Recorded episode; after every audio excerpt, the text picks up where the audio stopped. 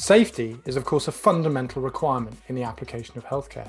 After all, the whole point is to make the patient better, not worse. But how much does it come down to the device itself to ensure safety?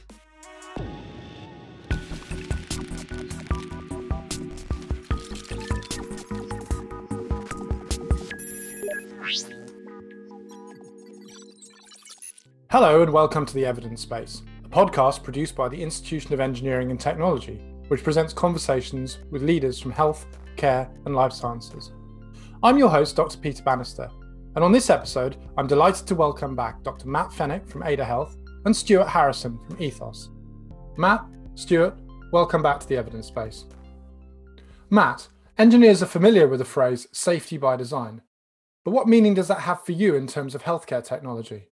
So I was worried about this question being surrounded on the Zoom call by lots of engineers. So I'll make sure that I don't say anything technically wrong. But you know, apart from the sort of aspect of hazard identification, risk assessment, not only from the outset of the development process, but throughout the development process, I think there's been three ways that, you know, in my experience at Ada and, and previously I've been thinking about this.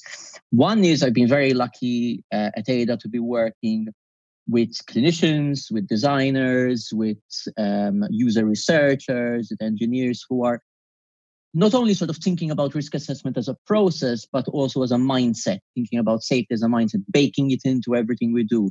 And for example, I've been with Ada coming up to a year now. I've learned a lot about software risk, which I didn't really appreciate before I got into a software company. And I'd like to think that I've helped in some way you know these very talented developers understand about clinical risk. And a lot about what we do is seeing the intersection between the two and learning from each other there and, and working at that interface between software risk clinical risk and other types of risk as we've mentioned previously there's another element of that which is you can only test to a certain extent before you release but you need to think about how you're going to be monitoring the product in the big wide world after release from the very start. So the safety team in, in, in, at Ada gets involved about thinking about post-market surveillance, you know, as we're developing new products and new features. And there's another thing as well, which which uh, occurred to me, which is that especially with new technologies, especially about the the piece I was talking about, the power relationship, about understanding of new technologies.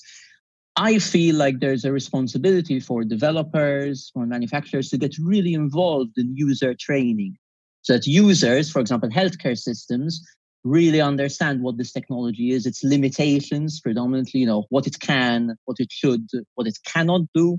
Um, and manufacturers have a real responsibility because they're the ones, you know, developing the new technology, developing the new feature, and there has to be this constant two-way conversation in terms of training. And I think those are three aspects of safety by design which you need to think about throughout the development process. And Stuart, what are the different ways you might rely on design safety versus any other safety concerns that might come about due to, for example, a manufacturing defect? Well, I'm afraid I'm not being controversial for the fun of it. Um, I don't actually recognise the safety by design uh, term in in in healthcare. I, think again, um, it's another buzzword that's been created from the cybersecurity world, from from the um, uh, secure by design. Some um, people say, well, why can't we have safety by design? I, I would say that they're um, the, the words that try to bring comfort to those who aren't experienced in this area to say that products are fit for purpose and it'll be all right. Our healthcare, our software is safe, our devices are safe. But I mean, I've been working in this industry for long enough to not settle. I'll never settle. I'll never be happy. Um, there is always more that we can do. Um, one of the reasons why I, I think I left the NHS um, was to influence the industry a little bit more. Um, there's only so much the NHS can do, um, and when you work on the front line in the NHS, you've got a specific role to to undertake, um, and it would be nice to to to have the tools to do the job. Um, where you often get tools that may not necessarily give you 100% confidence. For example, the usability interfaces on traditional medical device infusion pumps and so on, uh, the way that they perform calculations, um, and the, the, whole software dimension again is just a, an absolute minefield um, around trust. Um, so yes, uh, safety by design. Um, the principles on it um, are, are, pretty much practiced. Um, if you separate each of the principles around um, embedding safety further into the, life cycle, do it at the start. They are regular in the regulated world. Um, the practiced even better in the unregulated world around um, the clinical safety standards with the NHS mandate.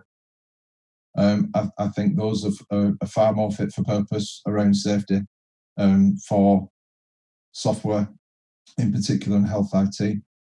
Um, we are seem to be going through a phase of, of uh, embedding a lot of those, if not all of those principles, into international standards. I know this because I'm writing them.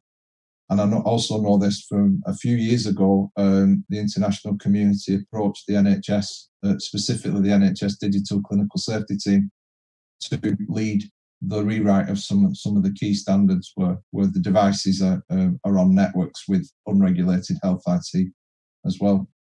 Um, we get a lot of pushback um, from manufacturers because they don't see the value. Um, but again, if we have balanced opinions from citizens or, or patient representative groups and clinicians, a, a really trusted and, and, respected colleague, Dr. Manpreet Pujara, who was uh, who I work with in, in, in the NHS, um, he came along to one of the standards committees when we first um, in when I was in the NHS, NHS Digital um, to kick off this work. The fact that there was a clinician in that standards group, you, it was it was like uh, the president had turned up. It hmm. was it just sent a ripple throughout the community, uh, uh, throughout the meetings.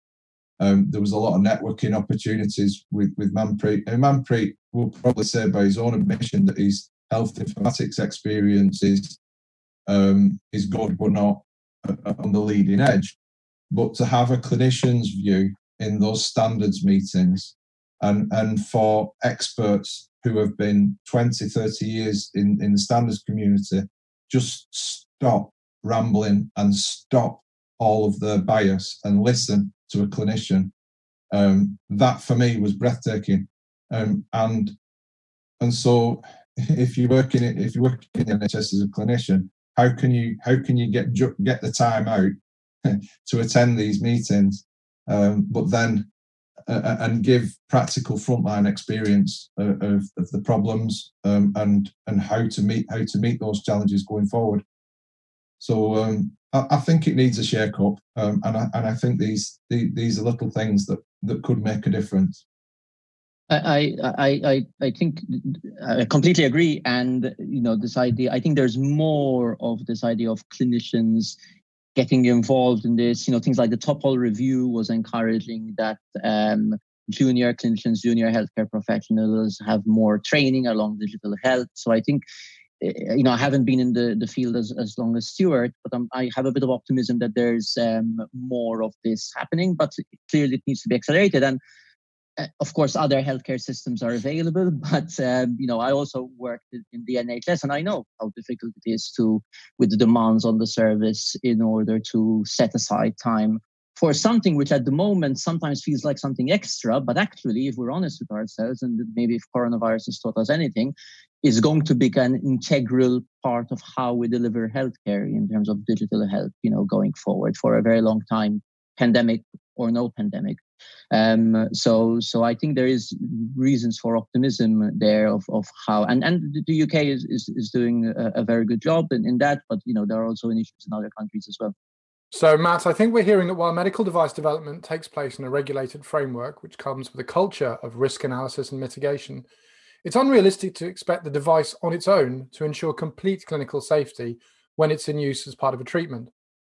So, from your perspective as a clinician, what kind of evidence can manufacturers be producing to demonstrate the effective safety of innovations in this area that might mitigate some of the design challenges we've talked about? Um, I think so. So you know, clinical evaluation isn't there, There's obviously a lot of expertise that goes goes into this, and there's developing expertise because this is a new field. Because you know, how do you run a clinical trial for some of these new interventions? These are really unanswered questions and there's there's a lot of um, uh, thinking about how we run really robust clinical studies in this.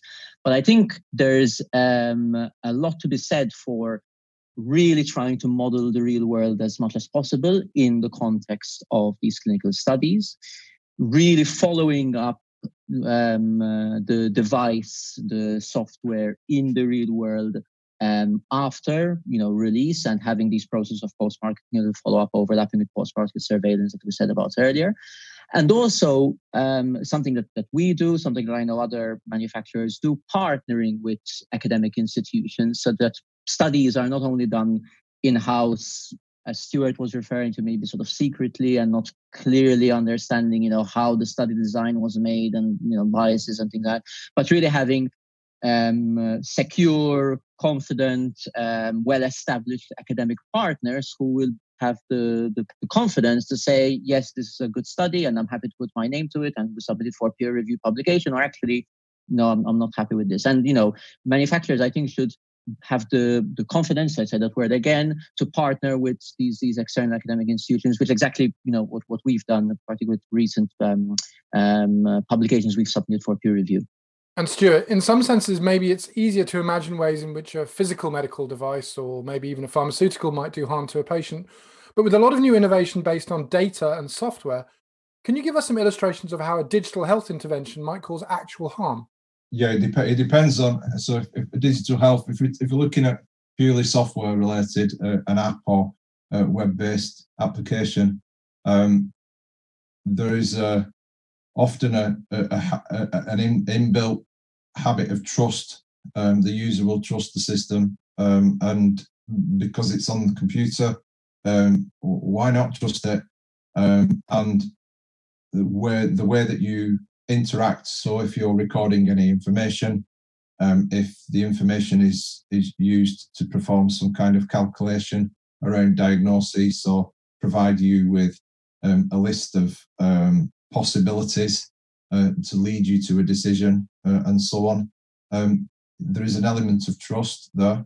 Um, and so that can ill inform a clinician um, and provide um, in, incorrect or inappropriate advice. Um, so, for some systems that provide more direct uh, decision making functions, the the the safety issues are more obvious. For for example, prescribing errors um, and around imaging systems. You've got things around laterality. If you're looking at a, a growth, I mean, I'm not a clinician. That's that's I'm, a, I'm an engineer by trade, but the systems that I've worked on, um, where you can have a, a, a, series of images that show the progression of a particular illness. Um, if those images are not in the right order, then um, or, or, not complete, then a clinician could um, make the decision that the illness is not progressing eh, as aggressively as as it is. Um, and then there's a whole host of issues around um, alert and warning fatigue because if your system is fairly robust and you've got a lot of safety measures built into it, um, and you have warnings um, coming up on and alerts on your screen, um, left, right, and centre, then when you're using these products in a in a busy um, clinical um, or part of a busy clinical workflow, or the clinicians themselves are extremely busy and under under pressure, then alerts and warnings could be ignored or switched off, um, or it's just something that happens when you when you turn the switch system on. You get a big bag of uh, warnings and alerts, uh, and you just accept all of those and then carry on.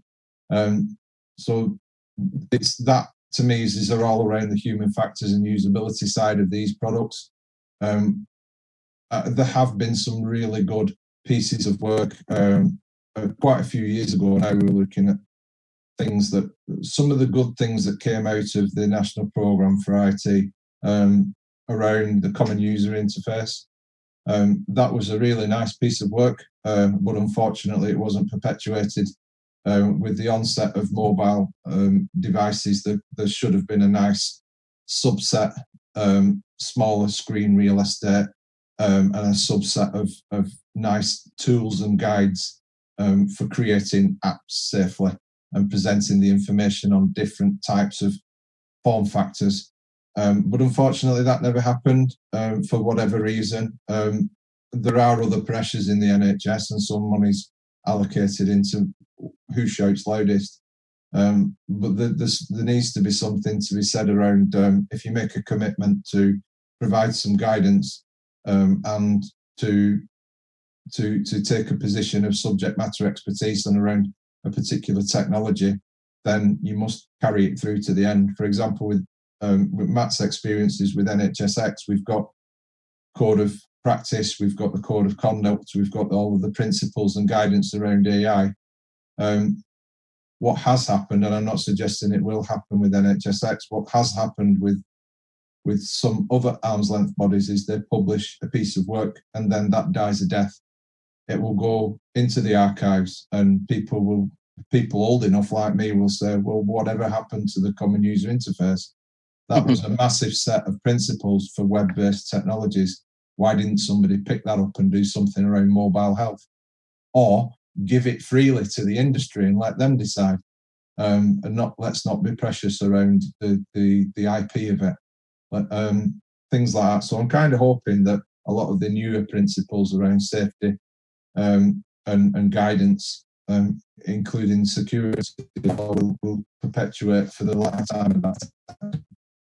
I, I, Stuart makes a really important point about um, not, not forgetting the past. I think sometimes, especially when you get excited about new technologies, we forget that we've been using healthcare IT for decades and people have been talking about the safety issues of a drug alert or a, a, a, drug interaction warning appearing in the bottom right of the screen where it's hardly seen, or too much alert and alert fatigue and the cognitive biases around the automation biases for aid. I mean, for example, the, the work of Farah Magrabi and Enrico Coiera at the Macquarie University, I'm sure I've pronounced it badly, in, in Australia. Um, you know, I, I, I look to their work because we, we need to make sure that we don't try to reinvent the wheel with novel technologies. There's a lot of great work that's gone before. And again, as, as Stuart has just been saying, we come up oh, with fancy new, new principles for them to last one year. And then we say, oh, we haven't had principles in a year. Let's come up with a whole new set of principles. No, let's learn from before and improve on them and iterate and, and not have short memories. And, and uh, you know, I completely agree with them. That's been brilliant. We're going to have to wrap up here. So I'd like to take this opportunity to thank both of you. Matt Fenech from Ada Health, Stuart Harrison from Ethos. Thank you so much for your contributions. Thank you very much for having me. Thank you. On the latest episode of The Evidence Space, we focused on the topic of clinical safety as it applies to the development of healthcare technologies. We've heard how a culture of openness can help everyone learn from the way that clinical safety has been addressed in the past noting, of course, that there may be proprietary concerns in industry. We've explored a little more about what harm means in the context of a device that is purely software, for example, a diagnostic on which the output may be used to make future treatment planning decisions. We hope that you've identified a number of resources throughout this episode that will help you go about demonstrating the clinical safety of your new innovation. Overall, there are plenty of opportunities for engineers of all disciplines to make key contributions to the ongoing and evolving discussion about the application of clinical safety in healthcare, so that ultimately these technologies can reach a global audience. As always, if you've enjoyed this episode of The Evidence Space and have feedback or suggestions for a future episode, please get in touch with us. Thank you very much for listening.